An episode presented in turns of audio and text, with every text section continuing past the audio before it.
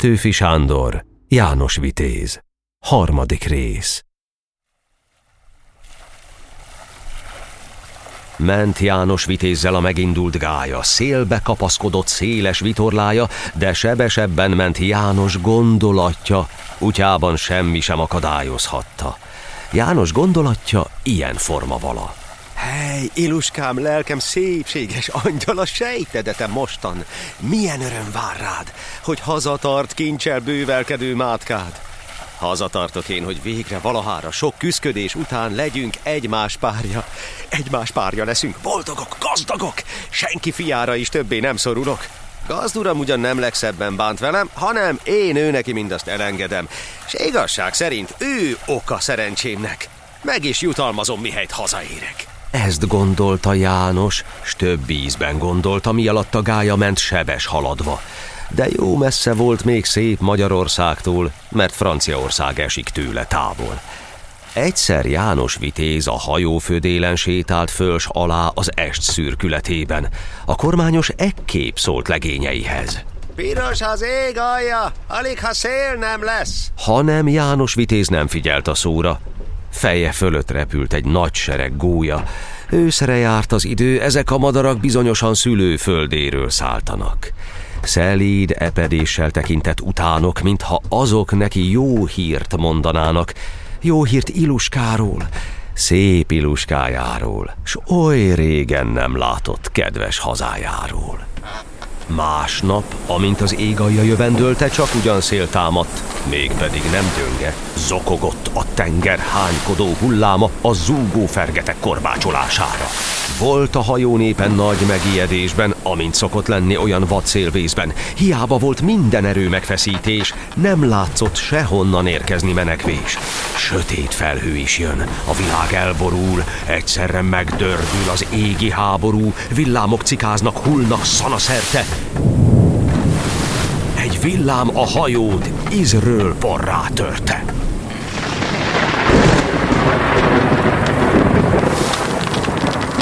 Látszik a hajónak dirébie, darabja. A holttesteket a tenger elsodorja. Hát János vitéznek mietén sors jutott. Őt is elsodorták a lelketlen habok. Hely, biza haláltól ő sem volt már messze, de mentő kezét az ég kiterjesztette, s csodálatos módon szabadította meg, hogy koporsója a habok ne legyenek. Ragadta őt a víz magasra, magasra, hogy tetejét érte már a felhő rojtja. Ekkor János vitéz nagy hirtelenséggel megkapta a felhőt mind a két kezével. Belekapaszkodott, el sem szalasztotta, s nagy erőlködéssel addig függött rajta, míg nem a felhő a tengerparthoz ére. Itten rálépett egy szikla tetejére. Először is hálát adott az Istennek, hogy életét ekképp szabadította meg. Nem gondolt vele, hogy kincsét elvesztette, csak hogy el nem veszett a kincsel élete. Azután a szikla tetején szétnézett. Nem látott mást, csupán egy griffmadárfészket. A griffmadár éppen fiait etette. Jánosnak valami jutott az eszébe. Oda lopózkodott a fészekhez lassan, és a griffmadárra hirtelen rápattan, oldalába vágja hegyes sarkantyúját, s furcsa paripája hegyen völgyön túlszállt. Hányta volna le a madár nyakra főre, lehányta volna ám, ha bírt volna véle, csak hogy János vitéz nem engedte magát. Jól átszorította derekát és nyakát. Ment, tudja az Isten hány országon keresztül. Egyszer, hogy éppen a nap az égre kerül, hát a viradatnak legelső sugára rásütött egyenest faluja tornyára. Szent Isten! Hogy örült ennek János Vitéz? Az öröm szemébe könycseppeket idéz. A madár is, mivel szörnyen elfáradt már, vele a föld felé mindinkább közel jár. Le is szállott végre egy halom tetején, alig tudott venni lélegzetet szegény. János leszállt róla és magára hagyta, és ment, elmerülve mély gondolatokba. Nem hozok aranyat, nem hozok kincseket, de meghozom régi hűséges szívemet, és ez elég neked, drága, szép iluskám. Tudom, hogy nehezen vársz te is már reám. Így gondolatokkal ért a falu végre. Érintette fülét kocsiknak zörgése.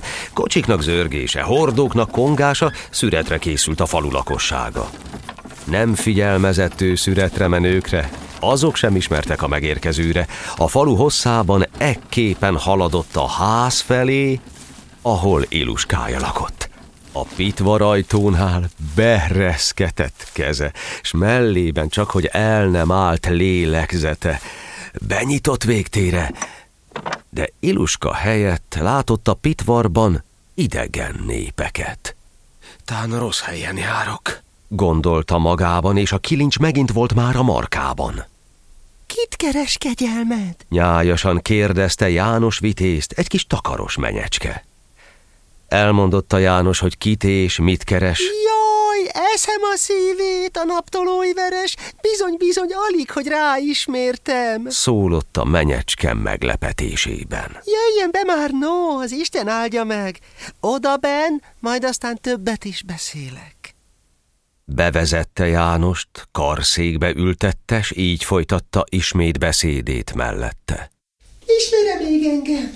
Nem is ismer talán. Tudja, én vagyok az a kis szomszédlány itt Iluskáéknál, gyakran megfordultam. Hanem hát beszéljen csak, Iluska hol van?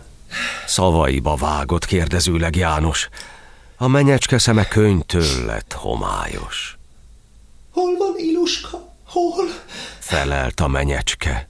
Szegény Jancsi bácsi. Hát el van temetve. Jó, hogy nem állt János, hanem ült a széken, mert lerogyott volna kínos érzésében. Nem tudott más tenni, a szívéhez kapott, mintha ki akarná tépni a bánatot. Így ült egy darabig némán merevedve, azután szólt, mintha álmából ébredne. Mondjatok igazat, ugye, hogy férjhez ment? Inkább legyen férnél, mint sem, hogy odalent.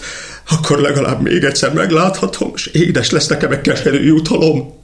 De a menyecskének orcáján láthatta, hogy nem volt hazugság, előbbi szózata. János reáborult az asztal sarkáras, megerett könnyének bőséges forrása. Amit mondott, csak úgy töredezve mondta. El elakadt a nagy fájdalomtól hangja. Miért nem estem el háború zajában? Miért a tengerben sírom nem találtam? Miért? Miért tettem a világra? Miért? Ha így ment kőcsapás, ilyen gyötrelemért.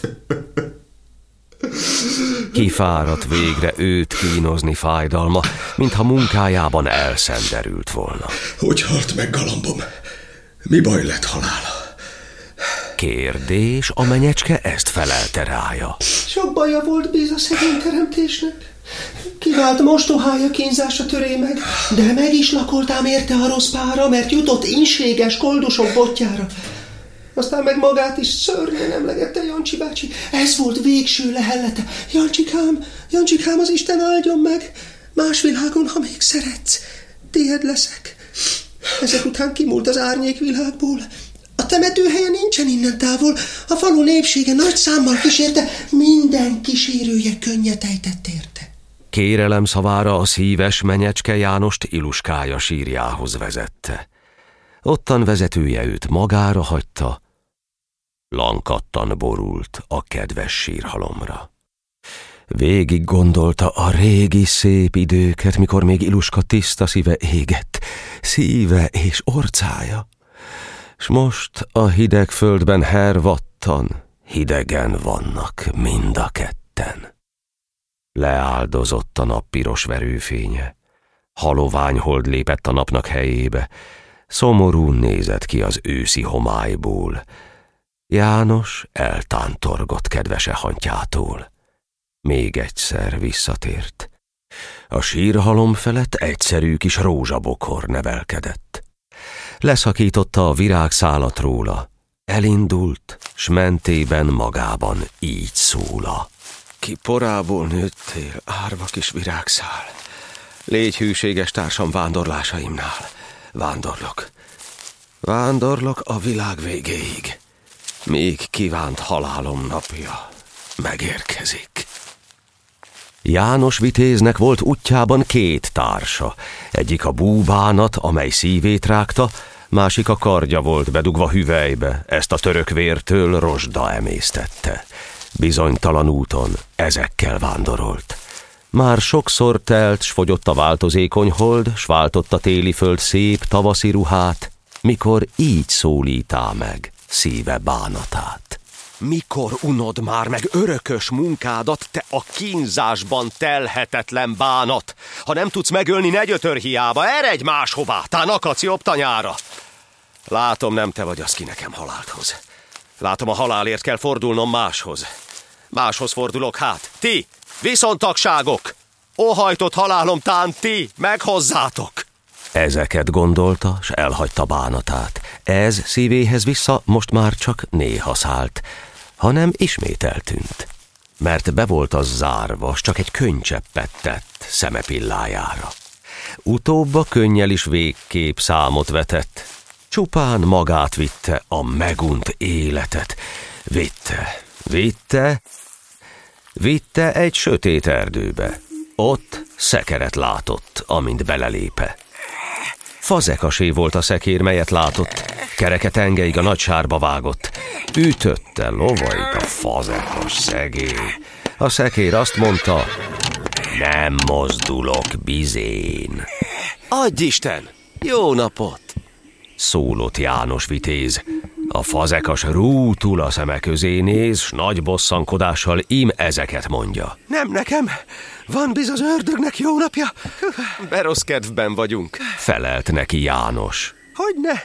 Mikor ez az út? Olyan posványos. Nógatom lovamat már reggeltől kezdve, de csak úgy van, mintha le volna enyvezve. Segíthetünk azon, de mondja meg Kent, csak ezen az úton itt, vajon hova jutnak? Kérdé János vitéz egy útra mutatva, mely az erdőt jobbra végig hasította. Ezen az úton itt? De és erre ne menjen. Á, nem mondok egyebet. Oda vesz különben. Óriások lakják ott azt a vidéket. Nem jött ki még onnan, aki oda lépett. Felelt János vitéz. Bízza Kent azt csak rám. Mostan a szekérhez lássunk egymás után. Így szólott, aztán a rúd végét megkapta, s csak tréfa módra a sárból kiragadta. Volt a fazekasnak jó nagy szeme, szája, de mégis kicsiny volt az álmélkodásra, amire föleszmélt, hogy köszönjön szépen, János Vitéz már jól benn járt az erdőben. János Vitéz ment, és elért nem sokára az óriás földnek félelmes tájára. Egy vágtató patak folyt a határ mellett, hanem folyónak is jó formán beillett. A pataknál állt az óriás föld csősze. Mikor János Vitéz a szemébe néze, oly magasra kellett emelnie fejét, mintha nézné holmi toronynak tetejét. Óriások csősze őt érkezni látta, s mintha mennykő volna, így dörgött reája. Ha jól látom, ott a fűben ember mozog. Talpam úgy is viszket. Várj, majd rád rázolok. De az óriás, amint rálépett volna, János feje fölött kardját föltartotta. Belelépett a nagy kamasz, és elbődült. Hogy lábát felkapta, a patakba szédült. Éppen úgy esett ez, amint csak kívántam. János vitéznek ez járt gondolatában. Amint ezt gondolta, szaladni is kezdett, s az óriás felett átmente a vizet. Az óriás még föl nem tápászkodhatott, amint János vitéz a túlpartra jutott. Átjutott, és neki suhintva szabjáját, végigmetszette a csősz nyakacsigáját. Nem kelt föl többé az óriások csősze, hogy a rábízott tájt őrző szemmel nézze, Napfogyatkozás jött szeme világára, melynek elmulását hasztalanul várta. Keresztül futott a patak vizetestén, veres lett hulláma, vértől befestetvén. Hát Jánost mi érte? Szerencse vagy inség? Majd meghalljuk azt is. Várjunk csak, kicsinség.